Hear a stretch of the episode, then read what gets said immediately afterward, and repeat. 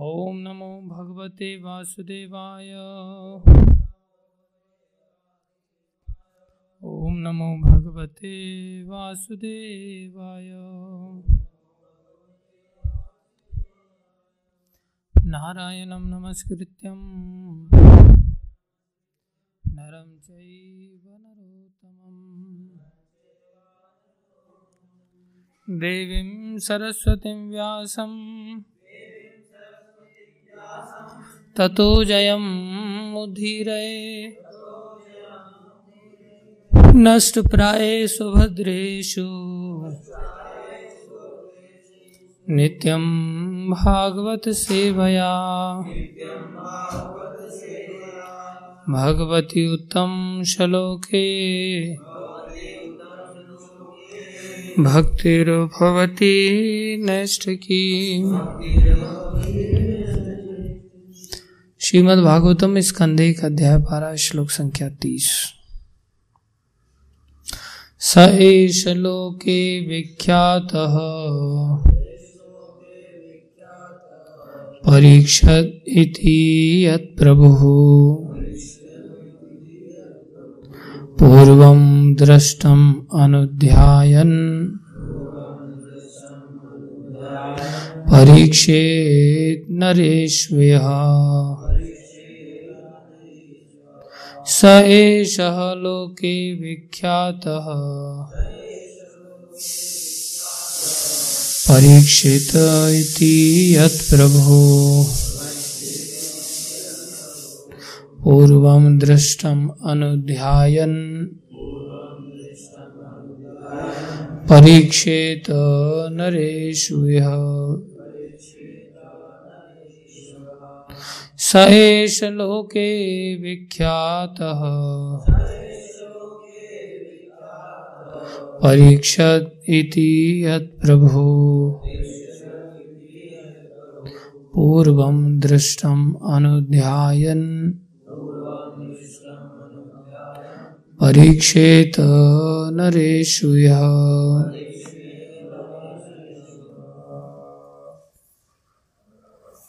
भाई। स एष लोके विख्यातः। परीक्षित इति यत्प्रभुः पूर्वं दृष्टम् अनुध्यायन्। परीक्षेत नरेषु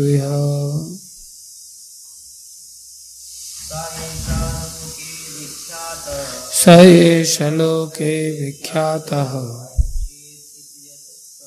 परीक्षेति यति यत्प्रभु पूर्वं दृष्टम् अनुध्यायन्। परीक्षेत नरेषु शब्दार्थ सह वह एष। इस लोके संसार में विख्यात प्रसिद्ध परीक्षित परीक्षा लेने वाला। इति इस प्रकार यत जो प्रभु, हे राजा, पूर्वम, पूर्व में दृष्टम देखा जा चुका, अनुध्यायन निरंतर विचारा जाकर परीक्षित परीक्षा लेगा नरेशु प्रत्येक व्यक्ति की। यह यहाँ अनुवाद। इस प्रकार, सब ज़ोर से बोलो, इस प्रकार यह पुत्र संसार में परीक्षित अर्थात परीक्षक नाम से विख्यात होगा, क्योंकि यह उन व्यक्ति की अन्वेषणा करने हेतु समस्त मनुष्यों का परीक्षण करेगा, जिन्हें इसने अपने पूर्व जन्म के, अपने जन्म के पूर्व देखा है। इस प्रकार यह निरंतर उनका, अर्थात श्री भगवान का चिंतन करता रहेगा। तात्पर्य अर्चनीय बंदनीय प्रातः स्मरणीय शिल प्रभुपा जी द्वारा शिल प्रभुपाद की जय। पूछूँगा मैं ध्यान से सुने सभी तात्पर्य। महाराज परीक्षित भाग्यशाली थे क्योंकि माता के गर्भ में रहते हुए ही उन पर श्री भगवान की छाप पड़ चुकी थी। अतः वे निरंतर श्री भगवान का चिंतन किया करते थे। एक बार यदि श्री भगवान के दिव्य रूप की छाप किसी के मन में स्थित हो जाए तो वह श्री भगवान को भुला ही नहीं भूल सकता। बालक परीक्षित गर्भ से बाहर आने के पश्चात प्रत्येक व्यक्ति की परीक्षा यह देखने हेतु करता रहता था कि कहीं यह व्यक्ति, वही व्यक्ति तो नहीं है जैसे उसने गर्भ में सर्वप्रथम देखा था। लेकिन श्री भगवान के समान या उनसे बढ़कर आकर्षक कोई नहीं हो सकता अतः वह बालक किसी को स्वीकार नहीं कर सका। लेकिन ऐसी परीक्षा के द्वारा श्री भगवान निरंतर उसके साथ रहे और इस प्रकार स्मरण के द्वारा महाराज परीक्षित श्री भगवान की भक्ति में सदैव संलग्न रहते। इस प्रसंग में श्री जीव गोस्वामी की टीका है कि यदि प्रत्येक बालक पर बचपन से ही श्री भगवान की छाप पड़ जाए, जैसे इस बालक के ऊपर छाप डालने का प्रयास चल रहा है। तो वह निश्चित रूप से महाराज परीक्षित की तरह भगवत भक्त बन सकता है। भले ही कोई महाराज परीक्षित की तरह इतना भाग्यशाली ना हो कि उसे माता की गर्भ में शिव भगवान के दर्शन हो लें, लेकिन यदि बालक के माता पिता चाहें तो वह ऐसा बन सकता है। इस प्रसंग में मैं अपना व्यवहारिक उदाहरण दे सकता हूँ। मेरे पिता श्री भगवान के शुद्ध भक्त थे, और जब मैं चार पाँच साल का था, तब मेरे पिता ने मुझे राधा कृष्ण की एक युगल मूर्ति प्रदान की थी। इसके जैसे ही थे तभी। प्रभुपा जी को उनके पिताजी ने मूर्ति दे दी। इसके पास भी नरसिंह देव और कौन है नरसिंह देव के साथ तेरे पास? हरि बोल, भजारी। नरसिंह देव के साथ तेरे पास कौन है दूसरे? हरि बोल। नरसिंह देव के साथ कौन है तेरे साथ? कौन है प्रभुपा जी हाँ? बोल। इसके साथ नरसिंह देव के साथ बलराम जी हैं। कौन है? हरि बोल। भजारी।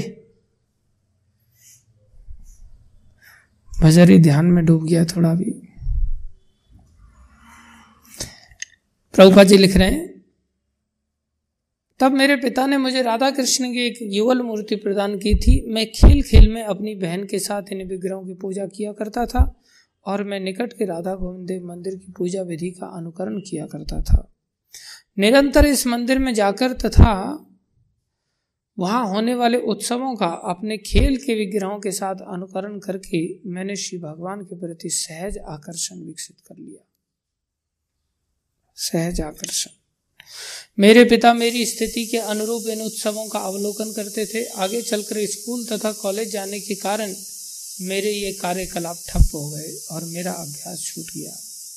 किंतु अपनी युवावस्था में जब मैं अपने गुरु श्री श्रीमद भक्ति सिद्धांत सरस्वती गोस्वामी महाराज से मिला, तब मेरी पुरानी अभिरुचि फिर से जागृत हो उठी और वही खेल की मूर्तियाँ मेरे आराध्य अर्चा विग्रह बन गई।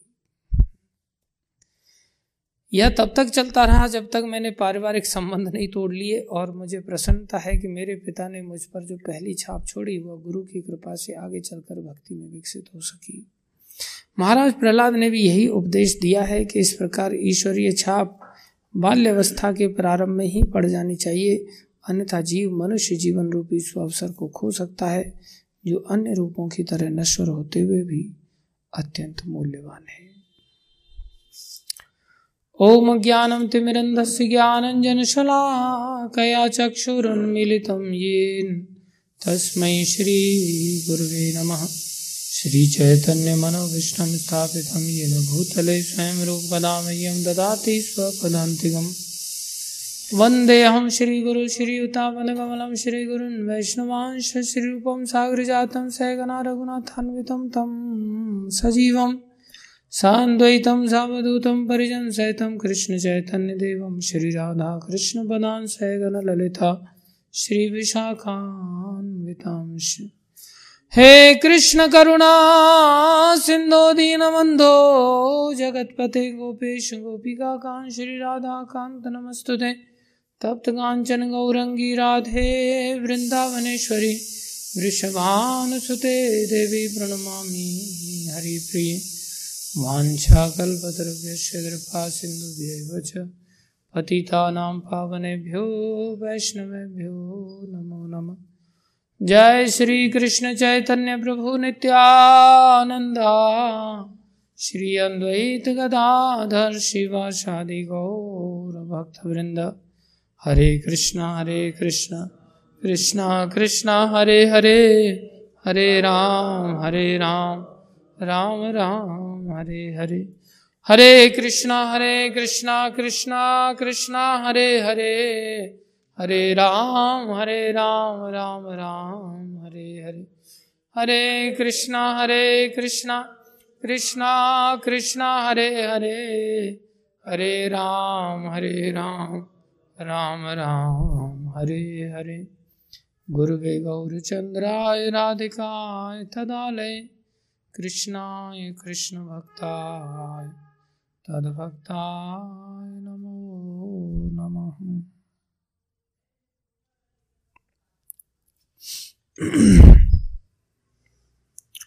हरे कृष्णा आप सभी भक्तों का हार्दिक अभिनंदन है, स्वागत है। गुरु वैष्णव की दया से जो कुछ कहे। कृपा करके ध्यान से सुनो।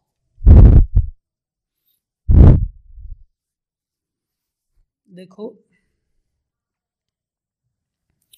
जैसा यहाँ परीक्षित महाराज के इस संदर्भ में प्रभुपा जी वर्णन कर रहे हैं कि महाराज परीक्षित का नाम परीक्षक के नाम से पड़ा कि उन्होंने प्राय प्रत्येक मनुष्य का परीक्षण करने का प्रयास किया। और देखने के बाद उनको लगता था कि इनमें से कोई भी वैसी सुंदरता नहीं रखता जिस पुरुष को उन्होंने गर्भ के अंदर देखा था। इससे पता चलता है कि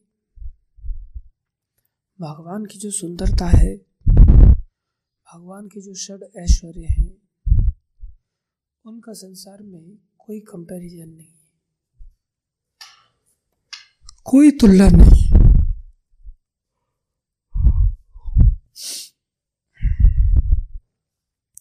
हम लोग किसी भी स्तर पर भगवान की तुलना नहीं कर सकते। न यश में कर सकते हैं, न ऐश्वर्य में कर सकते हैं, न ज्ञान में कर सकते हैं, न शक्ति में कर सकते हैं, न वैराग्य में कर सकते हैं, न सौंदर्य में कर सकते हैं। ये षड ऐश्वर्य हैं। व्यर्थ में ही हम अपने आप में अहंकार करते हैं। संसार में वो अलग बात है कि जो छोटे समय के लिए सुंदरता प्राप्त होती है, थोड़े ही समय में बुढ़ापा भी आकर के घेर लेता है और सारी सुंदरता नष्ट हो जाती है। फिर भी थोड़े समय की जो जवानी की सुंदरता है या बालपन की सुंदरता है, उसमें काले से काला व्यक्ति भी अपना श्रृंगार आदि करके समाज में ऐंठता हुआ चलता है और दर्शाता है कि मैं बहुत सुंदर हूँ। और अपना फ़ोटो देख देख करके भी खुश होता है। अपने फ़ोटोओं का संग्रह करता है। व्हाट्सएप में आप देखेंगे लोगों के मोबाइल में खुद के फ़ोटोज़ भरे पड़े रहते हैं और देखते में कितना सुंदर लग रहा था। है कि नहीं? तो ये जो वृत्ति है, ये ठीक वृत्ति नहीं है ये अहंग की वृत्ति है।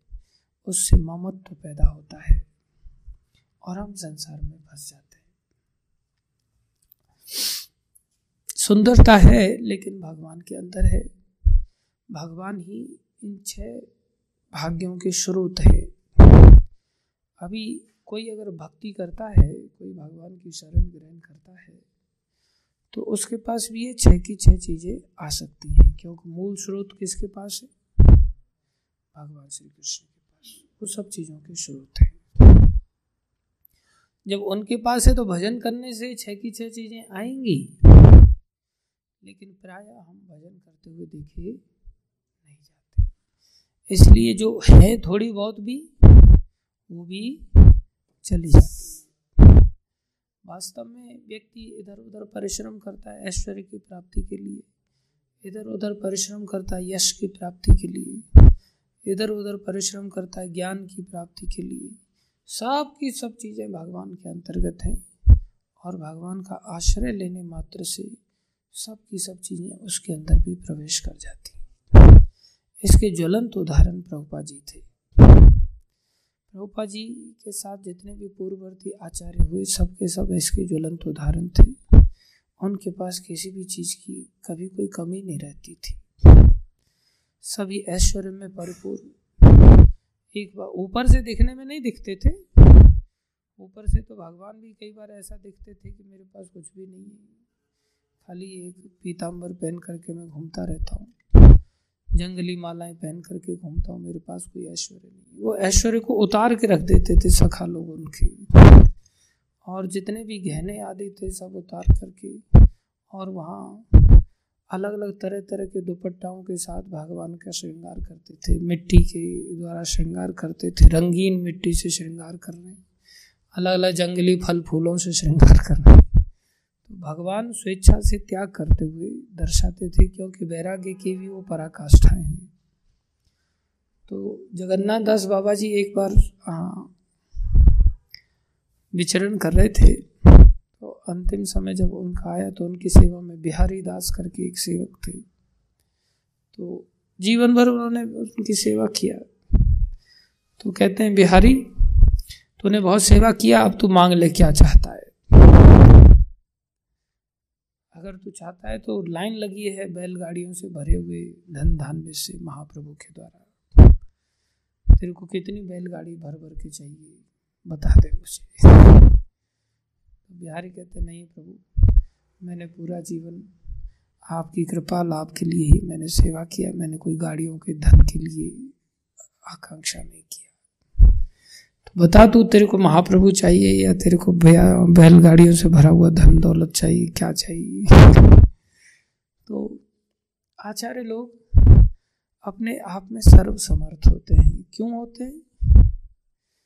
क्योंकि वो भगवान के भक्त हैं। और भगवान सब चीज़ों के स्रोत हैं इसलिए भगवान से जुड़ने का अर्थ है, हर चीज़ अपने आप आती है। समस्या यह है कि हम नाटक मात्र से जुड़े रहते हैं, क्रियात्मक रूप से नहीं जुड़ते। तिलक तो एकदम बढ़िया लगेगा, धोती कुर्ता एकदम बढ़िया, प्रेस आदि के साथ रहेगा, सब कुछ बढ़िया रहेगा, लेकिन भावनात्मक रूप से भक्ति की सहज जो वृत्ति है, वो सहज वृत्ति हमारे होती है, लेकिन वो ज़बरदस्ती वाली वृत्ति होती है। पता चल जाता है कहाँ एक भागवत का श्लोक मात्र सुनते ही पुंडरिक विद्यानिधि जी लुढ़क पड़े। ऐसी सहज वृत्ति ऐश्वर्य में डूबे हुए। और कहा हम लोग भी लुढ़क जाते, लेकिन हम नींद में लुढ़क जाते हैं। जैसे श्लोक उच्चारण चालू होता है ओम नमो भगवती वासुदेव उसी समय से भाव जागृत हो जाता है निंद्रा देवी का। और धीरे धीरे लुढ़कने लगते हैं। हमारी सहज वृत्ति तमोगुण की ओर है, सहज वृत्ति भगवत भक्ति की ओर नहीं।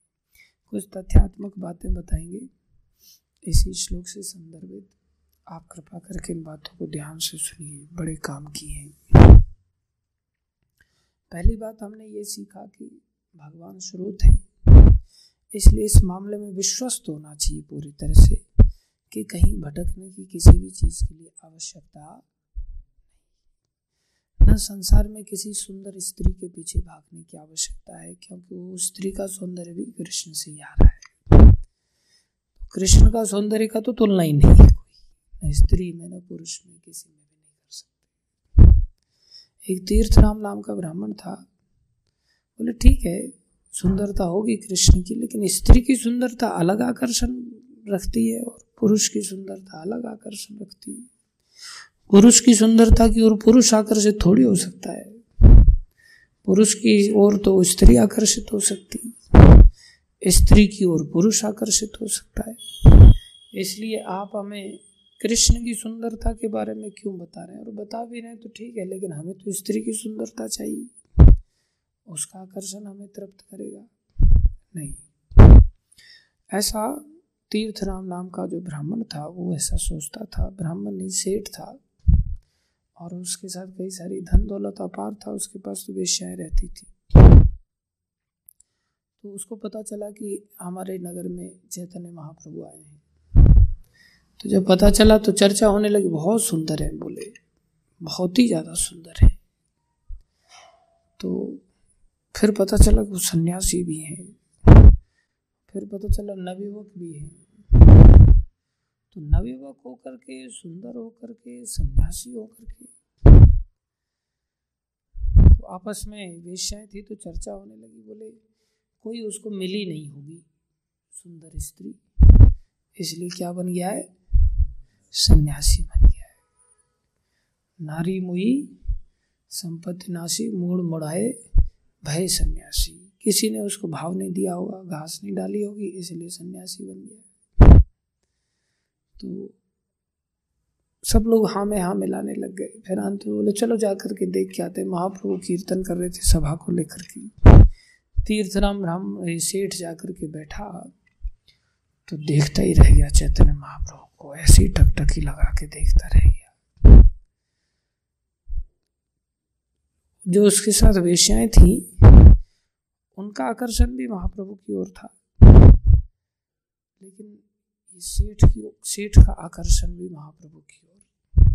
आपस में वार्ता उस प्रकार से वहाँ नहीं कर पा रहा है तो ये वेश्याएँ कहने लगी कि इसको कोई मिली नहीं होगी। वेश्याएँ तो कुछ ज़्यादा ही पतित थी।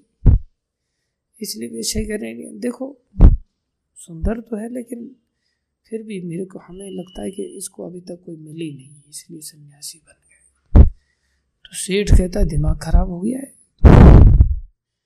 इतना सुंदर रूप है इनका कि कोई मिली नहीं होगी। स्त्री का आकर्षण होना तो अलग बात है। मैं पुरुष होकर के मैं आकर्षित तो होता जा रहा हूँ। मैं खींचा चला जा रहा हूँ इनकी ओर। तो कौन ऐसी स्त्री शरीर में होगी जो इनकी ओर आकर्षित नहीं होगी? और फिर भी तुम्हें अगर ऐसा लगता है कि तुम इसको फंसा सकते हो अपनी सुंदरता में क्योंकि वेश्याएँ सुंदर ही होती है, आजकल की हीरोइन समझ लो। तो बोले हाँ ये तो हमारे बाएँ हाथ का खेल है, इसको फंसाना जा करके फंसाने की चेष्टा करने लगी। सारे हाव भाव सारा बोल चाल उस प्रकार का इशारे आदि पास में बैठ करके महाप्रभु की करने लगी। महाप्रभु कहते माता श्री आपकी सब इच्छाओं की पूर्ति की जाएगी। मैं आपका शिशु हूँ। आपका पुत्र। महाप्रभु ने उल्टा ही उनको वश में कर लिया। आकर्षित हो गए। तो ये कृष्ण का सौंदर्य है, जिस सौंदर्य की प्राप्ति के पश्चात संसार में किसी और सौंदर्य की आवश्यकता नहीं रह जाती। एक तो ये सिद्धांत निकल के आता है कि संसार में किसके पीछे भागे हम?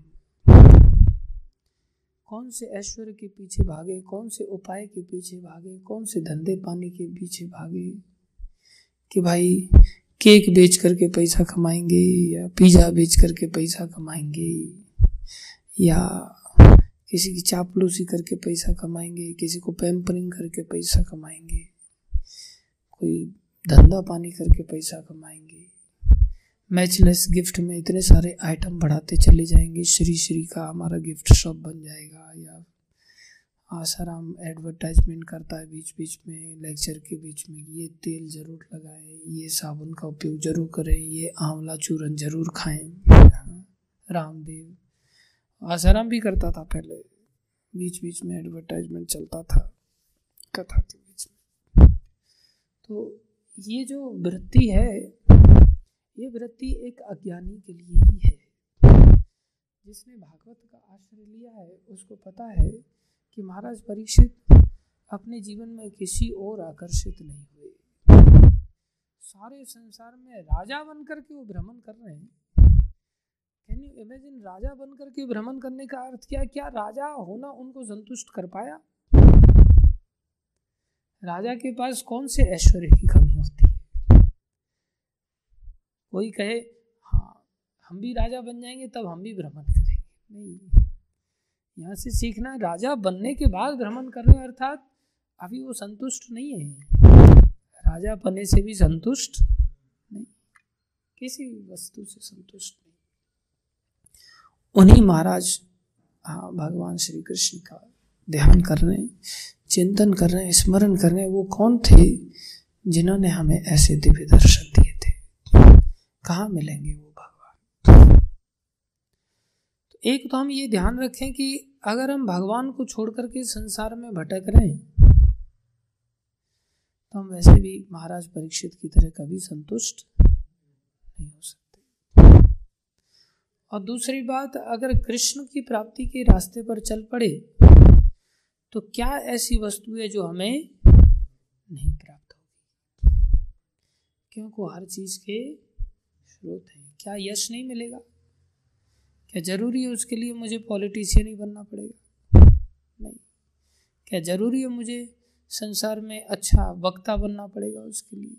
तभी मुझे यश प्राप्त होगा। नहीं। क्या मुझे लोगों को हंसाने वाला कॉमेडियन बनना पड़ेगा उसके लिए? तब यश प्राप्त होगा। नहीं। संसार में न यश के लिए, न वैराग्य के लिए न ज्ञान के लिए बहुत सारी पुस्तकों को पढ़ने की आवश्यकता रहेगी। न ही कुछ रट्टा मारने की आवश्यकता है। एकमात्र आवश्यकता है कि हमें क्या प्राप्त हो जाए। भगवान श्री कृष्ण प्राप्त हो जाए। तो हमारा अनादिकाल से जो भटकना चला आ रहा है और अनादिकाल के लिए जो भटकने के रास्ते पर हम चलते रहते हैं, वो सारा क्या हो सकता है? बंद हो सकता है, चिर शांति को प्राप्त हो सकता है। तो पहली बात तो ये समझना होगा महाराज परीक्षित के इस चरित्र से। दूसरी बात समझना होगा कि भगवान की प्राप्ति होगी तो ही तो हमें ये सब कुछ मिलेगा। भगवान की प्राप्ति कैसे होगी? हम्म? भक्त बनने से। भगवान की प्राप्ति का कोई दूसरा अल्टरनेट है ही नहीं। क्यों? पहली बात, भगवान स्वराट है, परम स्वतंत्र है। जब वो परम स्वतंत्र हैं, अर्थात सर्वे सर्वा हैं, सबके स्वामी हैं तो वो भगवान को क्या कोई अपनी ताकत से प्राप्त कर सकता है? नहीं कर सकता। वो तो उनकी दया है कि वो किसके ऊपर आकर्षित हो जाए, किसको रीच रीच जाए, किसके ऊपर। कठोपनिषद में एक श्लोक आता है, नायम आत्मा प्रवचने न लभ्यो, न मेधया, न बहुना श्रुति और भी आगे वर्णन कर रहे हैं। नहीं यशा यमे वेशम वृणुते तेन लभ्य। बोले, भगवान प्रवचन के द्वारा नहीं प्राप्त हो सकते। बहुत बड़ा वक्ता बन जाए बढ़िया बढ़िया उदाहरणों के साथ और तालियों के साथ गड़गड़ाहट गूंजने लग जाए, इतना बढ़िया प्रवचन देता है तो हो, इसको तो भगवान प्राप्ति होगी। बोले, नहीं।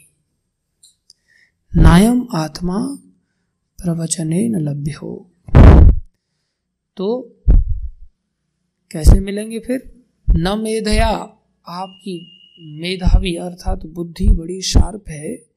परमार्थ मार्ग के प्रति ही आपकी बुद्धि बहुत शार्प रीति से काम करती है। टक टक टक टक टक टक टक टक आपके पास दिमाग एकदम बहुत स्पीड से चल रहा है।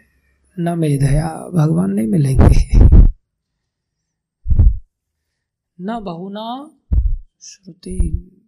किसी ने बहुत सारे शास्त्रों का श्रवण किया, अध्ययन किया, श्रुति शास्त्रों का। शास्त्रों को पढ़ लिया, भगवान को पालेगा क्या? नहीं पा सकता। यम एवेश, अर्थात वो किसको प्राप्त होते? यम एवेशम, जिसको वो व्रणुते तेन लभ्य, जिसको वो वर्ण करेगा, जिसको वो खुद चुनेंगे, उसको वो प्राप्त हो जाएँगे। जिसको वो स्वयं चुनेंगे, वो प्राप्त हो जाएँगे। भ्रणुते मतलब वर्ण करना वर्ण करना मतलब जैसे एक स्त्री वर्ती है।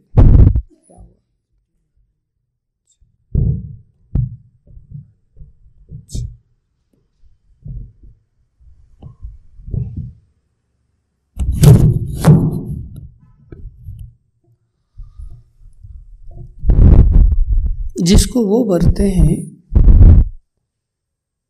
वो व्यक्ति ही भगवान को प्राप्त कर सकता है। अपने प्रयास के द्वारा भगवान को प्राप्त नहीं कर सकता। प्रश्न उठता है, वो किसको बरेंगे अब?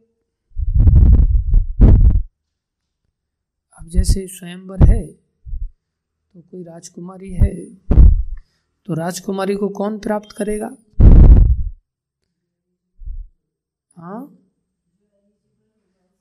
जो एलिजिबल होगा किसके अकॉर्डिंग राजकुमारी के अकॉर्डिंग राजकुमारी जिसको वर्ण करना चाहेगी, वो राजकुमारी को प्राप्त करेगा। राजकुमारी के लिए स्वयंवर है, लोगों के लिए स्वयं पत्नी नहीं है। वो स्वयं पत्नी का चुनाव नहीं कर सकते। राजकुमारी के पास राइट है कि वो कौन से वर का चुनाव करेगी?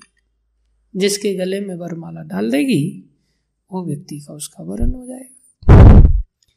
तो भगवान किसी व्यक्ति को अगर अपना वर्ण करेंगे, किसी को चुनेंगे राजकुमारी की तरह, वो भगवान को प्राप्त हो जाएगा।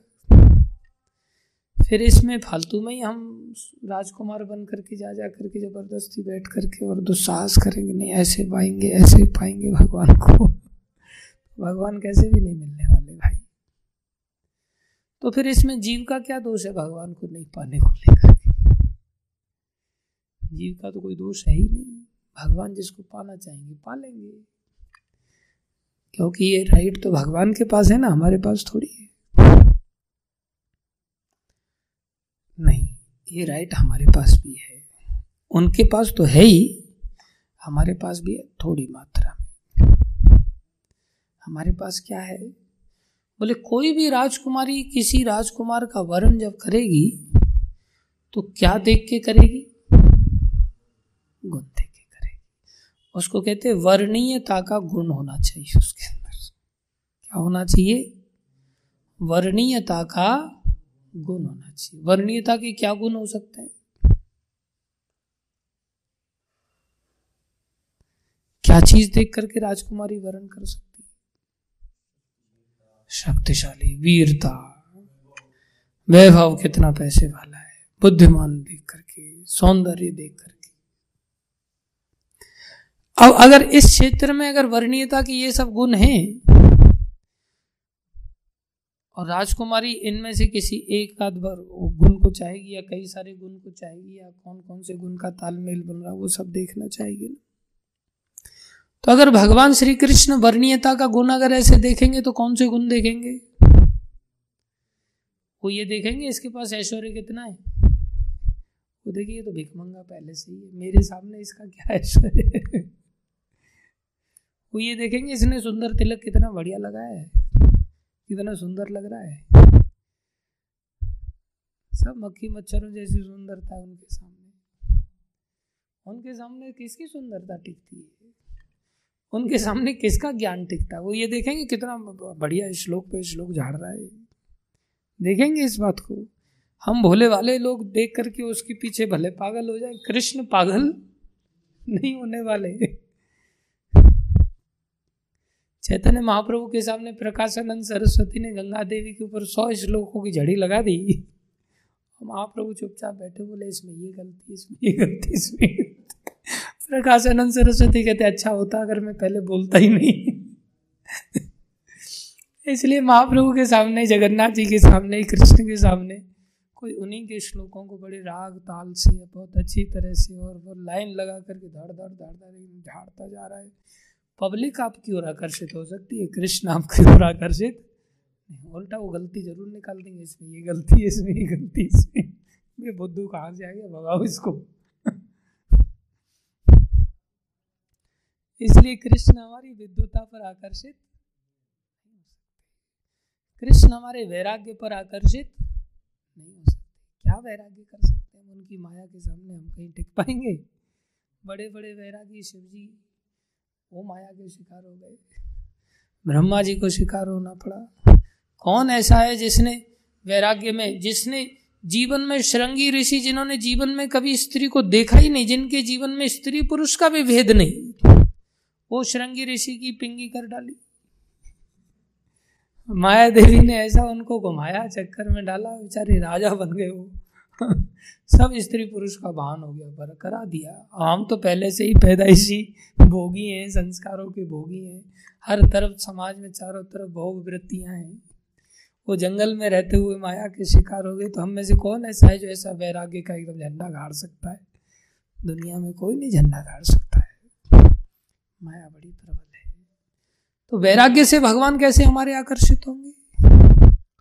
कैसे ज्ञान से आकर्षित होंगे? कैसे सुंदरता से आकर्षित होंगे? हाँ।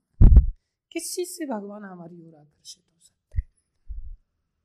कोई ऐसा वर्णीयता का गुण नहीं है जिससे भगवान हमारी ओर आकर्षित हों और वरमाला लेकर के हमारे गले में डालते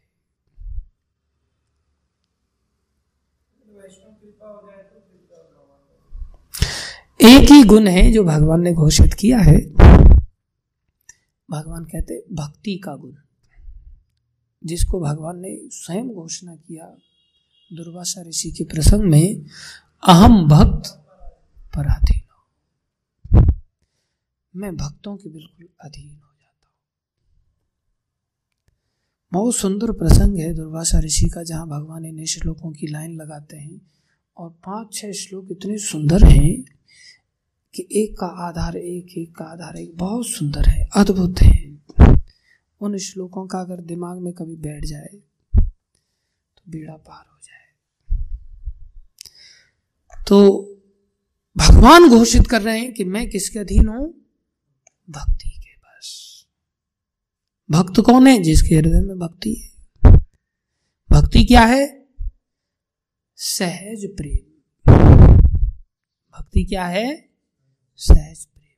सहज प्रेम है तो सहज सेवा है। सहज सेवा नहीं है तो सहज प्रेम जहाँ नेचुरल प्रेम है, जहाँ सहज प्रेम है, वहाँ अपने आप सहज सेवा है। ये क्या है? भक्ति है। ये क्या है? अगर ऐसी भक्ति किसी के हृदय में आ गई, फिर चाहे वो कुरूप है, उनकी नज़र में सभी कुरूप हैं। उनकी नज़र में सब भिकमंगे हैं, धन दौलत कुछ है नहीं। उनकी नज़र में सब बुद्धू हैं, मूर्ख हैं। अगर भक्ति आ गई, सहज प्रेम आ गया, मिला श्लोक नौ में स्कंद का? हाँ मेरे को ही दे दे, मैं ही बोलता हूँ।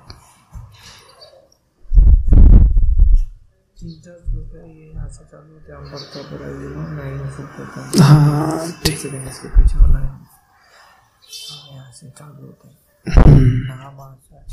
नौवें स्कंद का चौथे हाँ अध्याय का तिरसठवा श्लोक है कैसी बड़ी बात भगवान कह रहे हैं। श्री भगवान उवाच।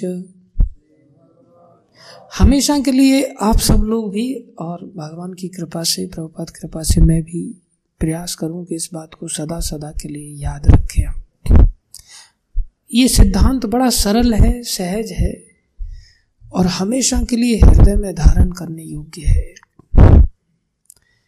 क्या कह रहे हैं भगवान? श्री भगवान उवाच।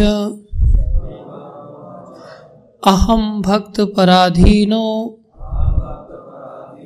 ही अस्वतंत्र इव द्विज। दो बार भगवान कह रहे हैं, मैं भक्तों के पराधीन हूँ और कह रहे हैं, कौन कहता है मैं स्वतंत्र हूँ? कौन कहता है, मैं स्वतंत्र हूँ, मैं स्वतंत्र नहीं हूँ? हे ब्राह्मण, हे दुर्भाषा, हे द्विज, तुमको किसने कह दिया कि मैं स्वतंत्र हूँ और मेरी स्वेच्छा से मैं तुम्हें सुदर्शन के इस वेग से मुक्त कर सकता हूँ? सुदर्शन की ये आग तुम्हें ठंडा करने के लिए मैं अधिकार प्राप्त हूँ। मैं कैसे कर सकता हूँ? मैं नहीं कर सकता। 9.4.63 तो क्या कह रहे हैं फिर? और क्या कह रहे हैं? हाँ। साधुर भीर ग्रस्त हृदय, तीसरी बार भी कहा। क्या कह रहे हैं? बोले, साधु भी ग्रस्त हृदय। ग्रस्त माने मैं चाहता नहीं हूँ, कोई भी नहीं चाहता किसी के द्वारा। फंसना, बोले, साधु लोगों का जो हृदय है, वो मेरे को ग्रसित कर लेता है। खा जाता है मेरे को अंदर, हृदय में बैठा लेता है। मैं मुक्त नहीं हूँ। चाहता नहीं हूँ मैं, लेकिन मेरे मजबूरी में क्या करना पड़ता है? जाना पड़ता है। अहम भक्त, पराधीनो, और ही अस्वतंत्र इवत द्विज। मैं स्वतंत्र हूँ नहीं हूँ। साधुर भीर ग्रस्त हृदय। मैं साधुओं के हृदय के द्वारा ग्रसित हूँ। बांधा जा चुका हूँ पूरी तरह से। आगे क्या कह रहे हैं? ना केवल ऐसे भक्तों के द्वारा। भक्त भक्त जनप्रिय। जो ऐसे भक्त हैं, उन भक्तों के जो जन हैं उन भक्तों के जो भक्त हैं, उनके द्वारा भी मैं माना जा चुका हूँ। कैसी घोषणा है? मेरे को तो ये लोग घेर के भाग रहे हैं। इनकी सामर्थ्य तो देखो, जो साधु भक्त हैं, जो सच्चे साधु हैं, जो भक्त हैं, जिनके हृदय में भक्ति है, वो तो मुझे बांधी रहे इन भक्तों के जो प्रियजन हैं वो भी मुझे भक्त भक्त जना प्रिय मैं उनके द्वारा भी वश में आ जाता हूँ इसलिए भगवान की भक्ति अगर नहीं जाग रही है तो कम से कम बाबा भक्तों की भक्ति तो जगा लो। वो तो प्रत्यक्ष है। भक्तों की भक्ति जागृत हो जाए तो बेड़ा पार हो जाए। गारंटेड है। फिर आगे क्या कह रहे ना हम आत्मानम आशा से बोले, मैं आत्मा मतलब स्वयं। मैं अपनी भी आशा नहीं करता। अर्थात मैं अपने आप को भी प्रायोरिटी नहीं देता। किसके सामने? भक्तों के सामने। मद भक्त साधुर भीर बिना साधु के बिना जो मेरे भक्त हैं मद भक्त साधु फिर बिना, मैं उनके बिना अपने आप को भी महत्व नहीं देता। इसलिए कहा जाता है, अगर भक्त आया और हमने अगर उसका स्वागत नहीं किया और भगवान को महत्व देने लगे, भगवान दुखी हो जाते। ये बुद्धू कहाँ से आ गया? इसने नौवा स्कंद पढ़ा नहीं है। इसने दुर्भाषा के प्रसंग को जो सारी त्रिलोकी जानती है, ये बेवकूफ़ नहीं जानता है। अरे मुझे ऐसे ही छोड़ करके जाओ। निर्वस्त्र अवस्था में भी हूँ और तुम मेरा अभिषेक करने ही वाले हो तो भी छोड़ के भक्तों का स्वागत करने चले जाओ। मैं आशा नहीं करता तुमसे कि तुम मेरी पूजा करोगे। एकमात्र वर्णीयता का गुण है, लेकिन इसमें प्राय हम लोग पूरी तरह से hundred out of hundred fail हो जाते हैं। किसी को आसपास में रहने वाले को दूसरे को भक्त मानते ही नहीं। ये लगता है इन सब लोगों में केवल और केवल मैं ही भक्त हूँ।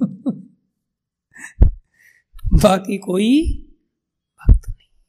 कुछ एक एक्सटर्नल फीचर्स को देख करके हमेशा निर्णय ले लेते हैं। अरे, ये भक्त होकर के दुर्योधन का पक्ष क्यों ले रहा है? कितने बड़े भगवान के भक्त हैं पितामह भीष्म। पक्ष ही नहीं ले रहे, भगवान के साथ लड़ाई लड़ रहे हैं। और फिर भी कैसे हैं? महाभागवत वैष्णव। इसलिए भक्तों का थर्मामीटर तो हमारा खुद का है ना? खुद से ही भक्तों को मेजर करने का थर्मामीटर हमने निकाल रखा है।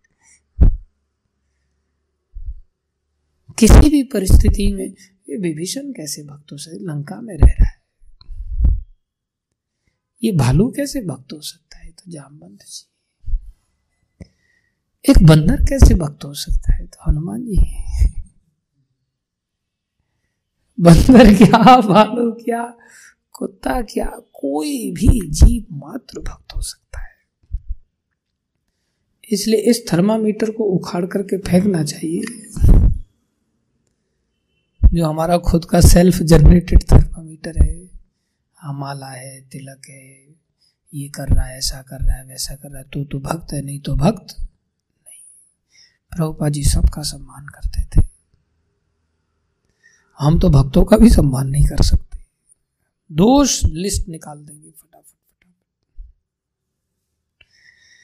भगवान कह रहे ना हम आत्मानम आशा से मद भक्त साधुर्भिर बिना श्रियम च अत्यंत किम ब्राह्मण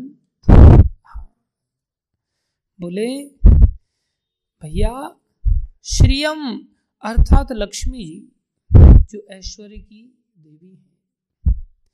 च अत्यंत किम ब्राह्मण ए ब्राह्मण, मैं उनका भी आकांक्षा नहीं करता। उनको भी त्याग देता हूँ। लक्ष्मी का त्याग कर देते हैं, जिनसे बड़ी कोई सती स्त्री नहीं है। सती स्त्री भी अपने पति को बाँध लेती है, लेकिन भगवान क्या कह रहे मैं उनको भी त्याग देता हूँ। किनको? किसके लिए? ये शाम गतिर अहम परा, जिनकी गति मैं हूँ। कैसे भक्तों के लिए मैं ऐसा करता हूँ? जिनकी गति मैं हूँ। अब कोई भी व्यक्ति मेरे जैसा बुद्धू तो कहने के लिए हमेशा तैयार रहता है, हमारी गति तो कृष्ण ही है। कृष्ण ने हमें वर्ण कर लिया है और हम भक्त है। फिर अंदर ये तूफ़ान क्यों उठ रहे हैं? फिर संसार में अलग अलग चीज़ों को देख देख करके। गति अगर परा है तो उसका अगले श्लोक में वर्णन कर रहे हैं, किसकी गति परा है? ये जिनके अंदर कोई भी घोषणा न कर दे, इसलिए क्लियर कर दे रहे ये दारागार पुत्रावतान जिन्होंने स्त्री का आगार, मकान, दुकान, पुत्र, संतान आदि आप परिवारीजन, प्राणान अपने प्राणों की भी चिंता नहीं की कि मुझे आज रोटी नहीं मिली, इसलिए मैं जा रहा हूँ, मुझे आज घी नहीं मिला, इसलिए मैं जा रहा हूँ, मेरे हिस्से का दूध वो पी गया, इसलिए मैं जा रहा हूँ। बोले, ये दारागार, पुत्र आपतान प्राणान यहाँ तो लौट लौट करके चले जाते हैं। यहाँ मेरी पत्नी कैसी है? कोई आदमी को कहा जाए, भाई, तुम्हारी गति कृष्ण बोला। अरे, क्या गति कृष्ण को बुलाने जो पत्नी के साथ मीठी मीठी बातें करते हैं, जो आनंद है, जो संस्कार है, वो भगवान के साथ ऐसा कैसे आनंद लिया जा सकता छोड़ो, सब छोटी बहुत, थोड़ी बहुत देर के लिए ठीक है। बाकी गप्पे शप्पे संसार में पत्नी के साथ लड़ाते हैं गर्लफ्रेंड के साथ थोड़ी वार्ता कर लेते हैं व्हाट्सएप पर। इधर तिकड़म लगाते हैं, उधर तिकड़म लगाते हैं। यशमान प्रतिष्ठा को गति बना लेते हैं। गई भैंस पानी भगवान करे जाओ फिर। ये दारागार पुत्राप्तान प्राणाम वित्तम एवं परम। संपत्ति आदि। ये जितनी भी चीज़ें हैं, हित्वा, इन सबको जो छोड़ देता है। माम शरणम यादा और मेरी शरण में दौड़ा चलाता है। कथम, कैसे उसका मैं क्या करूँ? ताम त्यक्तम उत्साह। मैं किस प्रकार उत्साहित हो सकता हूँ भाई ऐसे लोगों को छोड़ने का ब्राह्मण? अरे ब्राह्मण दुर्भाषा, मैं ऐसे व्यक्ति जो महाराज अम्बरीश हैं, मैं कैसे उनको छोड़ दूँ? तुम ही बताओ जरा। जिन्होंने मेरे लिए पत्नी को छोड़ा, जिन्होंने मकान को छोड़ा, जिन्होंने मेरे लिए प्राण तक छोड़ने के लिए बिल्कुल हाथ जोड़ करके खड़े हैं, तुम्हारी कृत्या से भयभीत नहीं हुए। कोई नहीं, जैसे कृष्ण रखे, वैसे ही ठीक है। तो भला मैं ऐसे लोगों को कथम ताम त्यक्तुम उत्साही। कैसे उनको छोड़ने के लिए उत्साहित हो सकता हूँ? आगे कह रहे हैं, मई निर्बद्ध हृदया। हाँ। कैसी बड़ी बात, वही बात बता रहे जिसके वरण की बात यहाँ आई। मई निर्बद्ध हृदया। ये जो साधवा, जो साधु हैं, ये क्या करते हैं, मेरे को हृदय में बाँध लेते मई निर्बद्ध हृदय। कैसे साधु? समदर्शना। समदर्शी, वशे कुरबंती माम। कितनी बार भगवान घोषणा कर रहे हैं। वशे कुरबंती माम, मेरे को बिल्कुल वशीभूत कर लेते हैं। कैसे वशीभूत कर लेते हैं? भक्त्या, भक्ति के द्वारा। कौन सी भक्ति के द्वारा? स स्त्रिय, सत स्त्रिय। जैसे एक स्त्री, कौन सी स्त्री? सत स्त्री। सच्ची स्त्री, सत्य। हाँ जिसको कहते सती स्त्री। सत स्त्रिया सतपथिम यथा। अर्थात कोई अगर सच्चा पति होगा सतपति को ही सत्य स्त्री वश में कर सकती अगर भोगी पति है तो सत स्त्री कैसे वश में लाएगी उसको? अपने गुणों से तो उसके अंदर तो भोग के गुण पाए नहीं जाते। सत स्त्री सतपति को अपने गुणों के द्वारा जैसे वश में कर लेती है। भगवान कर बिल्कुल वैसे ही भक्त मुझे ऐसे ही वश में कर लेते एकदम से ऐसे ही वश में कर लेते हैं। तो कृष्ण सतपति हैं या नहीं है? उसमें तो कोई संदेह होता ही नहीं। वो कृष्ण सतपति और हमारे वश में नहीं आ रहे, इसका मतलब हम सत स्त्री हमारे अंदर वो वर्णित वर्णीयता का गुण नहीं क्या है वो गुण? भक्तिया। क्या है? कुछ भी नहीं है। कृष्ण को पाना एक विवाह जैसा है बस। कृष्ण को पाना मतलब स्वयंवर जैसा है। और कृष्ण ऐसा नहीं कि केवल एक ही पत्नी विरतधारी है। कृष्ण तो लाइन लगाने के लिए तैयार बैठे रहते हर व्यक्ति का वर्ण करने के लिए, हर आत्मा का वर्ण करने के लिए वो रो रहे तैयार है। ये दिल मांगे, मोर वो तो इतना चाहते हैं। लेकिन हम जैसी भोगी स्त्रियाँ भगवान की वर्णीयता के गुण को नहीं धारण कर सकते। भक्त्या सहज भक्ति अगर है, भक्त्या मतलब प्रेममयी सेवा। कैसी सेवा? प्रेममयी सेवा मतलब प्रेम मतलब सहज रूप से, उसको कहना नहीं पड़ता। सहज सेवा अगर हमारे अंदर है तो तो भाई भक्ति है। ये बालपन से अगर ऐसे संस्कार डाल दिए जाए, अब हो क्या गया हमारे साथ? सहज संसार में प्रीति हो गई है। विषयों में प्रीति हो गई है। शरीर में प्रीति हो गई है। मान प्रतिष्ठा में प्रीति, सहज प्रीति सहज सेवा का सौभाग्य इसलिए बालपन से अगर किसी को सौभाग्य मिल जाए, उसका क्या कहना, अगर नहीं मिला है तो लंबे समय तक भक्तों के साथ उसको अपना सानिध्य पाना पड़ेगा। लंबे समय तक वैदिक भक्ति का आश्रय लेना पड़ेगा। अनुशासनात्मक वृत्ति को अपनाना प्रभुपा जी पहले से ही भयानक बीमार हैं। प्रभुपा जी कहते हैं, somebody cannot chant even 16 rounds per day. He is spiritually sick. सहज व्यक्ति की, स्वस्थ व्यक्ति की इच्छा होती है सहज में कि भाई मेरे को भोजन करना है। जो स्वस्थ नहीं उसको अच्छा ही नहीं लगेगा। इसलिए स्वास्थ्य लाभ करने के लिए वैदिक भक्ति के जो उपदेश हैं मरते गिर के कैसे भी कर करा करके हमारा ऐसा सौभाग्य नहीं था कि बचपन से हमें प्रभुपा जी की तरह माता पिता प्राप्त हो जाते। ऐसी स्थिति से अगर कभी थोड़े समय भटक भी जाते हैं ना, और फिर से अगर कभी प्रामाणिक भक्तों का संग मिल जाता, एकदम से जागृत हो जाती है भक्ति। प्रभुपा जी उदाहरण दे रहे हैं, बोले, पढ़ाई लिखाई करने गया मैं, सब चौपट हो गया, ठप पड़ गया। और जैसे ही भक्ति सिद्धांत महाराज मिले, एकदम से बोले, सहज वृत्ति जागृत हमारे साथ उल्टा होता है। हमारी सहज वृत्ति विषय भोगों की है। कभी थोड़ी देर भक्तों का सानिध्य मिलता है और जैसे ही दाएँ बाएँ गए, मोबाइल आदि का संग मिला, कुसंग मिला, फिर वही वृत्ति पुरानी जागृत हो जाती है।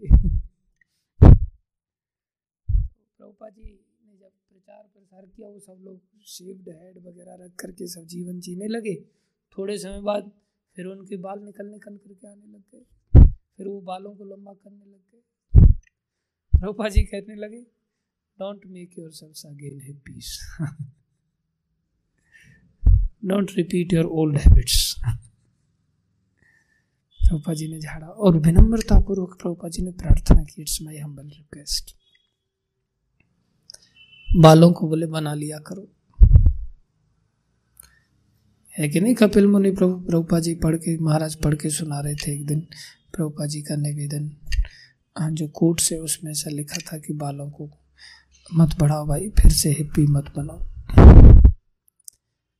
लेकिन हमें कोई परवाही नहीं होती। हमारी वही वृत्ति फिर से जागृत हो जाती है और फिर से हम सिद्ध बन जाते हैं विषयों की। जैसा पहले जीवन जीते थे, वैसे जीवन जीने के लिए प्रेरित हो जाते हैं। और भी बहुत सारी बातें प्रभुपा जी ने बताया। सार रूप में हम यही समझें कि हम भगवान के सामने कोई कलाबाजी ना दिखाएँ। कलाबाजी से भगवान कभी प्रसन्न नहीं होते। भोली जनता ज़रूर, भोली भाली जनता ज़रूर हमारी ओर आकर्षित हो सकती वो भी थोड़े दिन के लिए। क्योंकि हम संसार में थोड़े दिन के मेहमान हैं, ज़्यादा दिन के नहीं। उस चक्कर में हमारा अहंकार बढ़ जाता है, भगवान लात मार के बाहर कर देते हैं। इसलिए हमें सहज वृत्ति से भगवान की भक्ति को अपनाना होगा। उसके लिए एकमात्र है भक्ति। भक्ति मतलब विनम्रता। विनम्रता पूर्वक आज्ञाकारी बने हम। भक्तों के भक्त बन जाए जो हमारे लिए सहज है। बन पाते हैं तो भाई जीवन सफल है। नहीं बन पाते तो फिर चार दिन की चांदनी, फिर अंधेरी रात। तो भगवान की घोषणाएँ हैं। धन्यवाद आप सभी भक्तों का। श्रीमद् भागवत महापुराण की जय, शिल प्रभुपाद की जय, अनंत कोटि वैष्णव वृंद की जय, आप सब भक्तों की जय। कोई प्रश्न किसी का?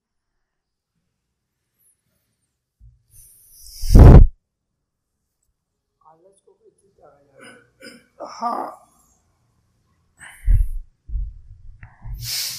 आलस्य को जब तक नहीं त्यागा जा सकता, जब तक हम शारीरिक स्तर पर हैं, आत्मा के स्तर पर आने मात्र से ही आलस्य का त्याग होगा और आत्मा का स्तर हमें है ही नहीं नेचुरली तो आएगा कहाँ से? आएगा वैधि भक्ति का आश्रय लेने से। जब हम महिमा श्रवण करेंगे भक्तों की, तब हम भक्तों की आज्ञाकारी बनेंगे। जब आज्ञाकारी बनेंगे, श्रद्धा उत्पन्न होगी तो भय उत्पन्न हो जाएगा उनसे। जब तक भय नहीं है, तब तक हम समकक्षी बन करके जीवन जीते हैं तो फिर आज्ञाकारी नहीं बन पाते। तो भक्तों की महिमा को हम जितना अधिक हो सके उतना श्रवण करें और उसके द्वारा ही हम आज्ञाकारी बन सकते हैं। नेचुरली हम इतने सहज रूप से नहीं बन सकते। इसको भगवान ने गीता में बताया। अगर कोई भक्ति ये सब भक्ति के लक्षण हैं अगर ऐसा नहीं पा, पालन हो पा रहा है तो बोले ऐसा करो ऐसा नहीं कर पा रहे हो तो ऐसा करो ऐसा नहीं कर पा रहे हो तो ऐसा करो। बारह में अध्याय भगवान बता रहे हो अगर नहीं है तो बोले अभ्यास करो। अभ्यास भी नहीं है तो फिर ऐसा करो ये भी नहीं है तो ऐसा करो। स्टेप बाय स्टेप भगवान ने सारी बातें बताए अच्छी चीज़ों को कर जाते हैं। बाद में कर लेंगे। दीर्घ सूत्री तमोगुनी है ना? तमोगुण में आ नहीं जाते तमोगुनी बाई डिफ़ॉल्ट है पहले से ही। हाँ। तमोगुनी वृत्ति है। तमोगुनी है तो तमोगुनी वृत्ति रहेगी ना। सतोगुनी बनने के लिए क्रियात्मक रूप से कुछ करना पड़ेगा। जो गीता में भगवान बता रहे इसलिए भक्तों के साथ उठना बैठना अभ्यास करना। प्रयास किया जा सकता है। सब नहीं कर पाएँगे। अलग अलग लोगों की ग्राहकता है उस आधार पर सब अलग अलग मात्रा में कर पाएँगे। मौका सबके लिए है। अच्छा प्रश्न है। गीता में भगवान कह रहे हैं माँ में भी ये प्रपद्यन थे माया एताम तरक देते। मेरी शरण में आ जाओ, माया को जीत जाओगे। भगवान की शरण में आने का मतलब है भक्तों की शरण में आना। भक्तों की शरण में आने का मतलब है भक्तों की आज्ञा का पालन करना। तो ये एकदम से नहीं होगा धीरे धीरे होगा। भक्तों की आज्ञा पालन क्यों करें? भक्तों के पास ऐसा क्या है? तो उसके लिए भक्तों की महिमा जब भागवत आदि से श्रवण करेंगे, तब पता चलेगा कि भक्तों की आज्ञा पालन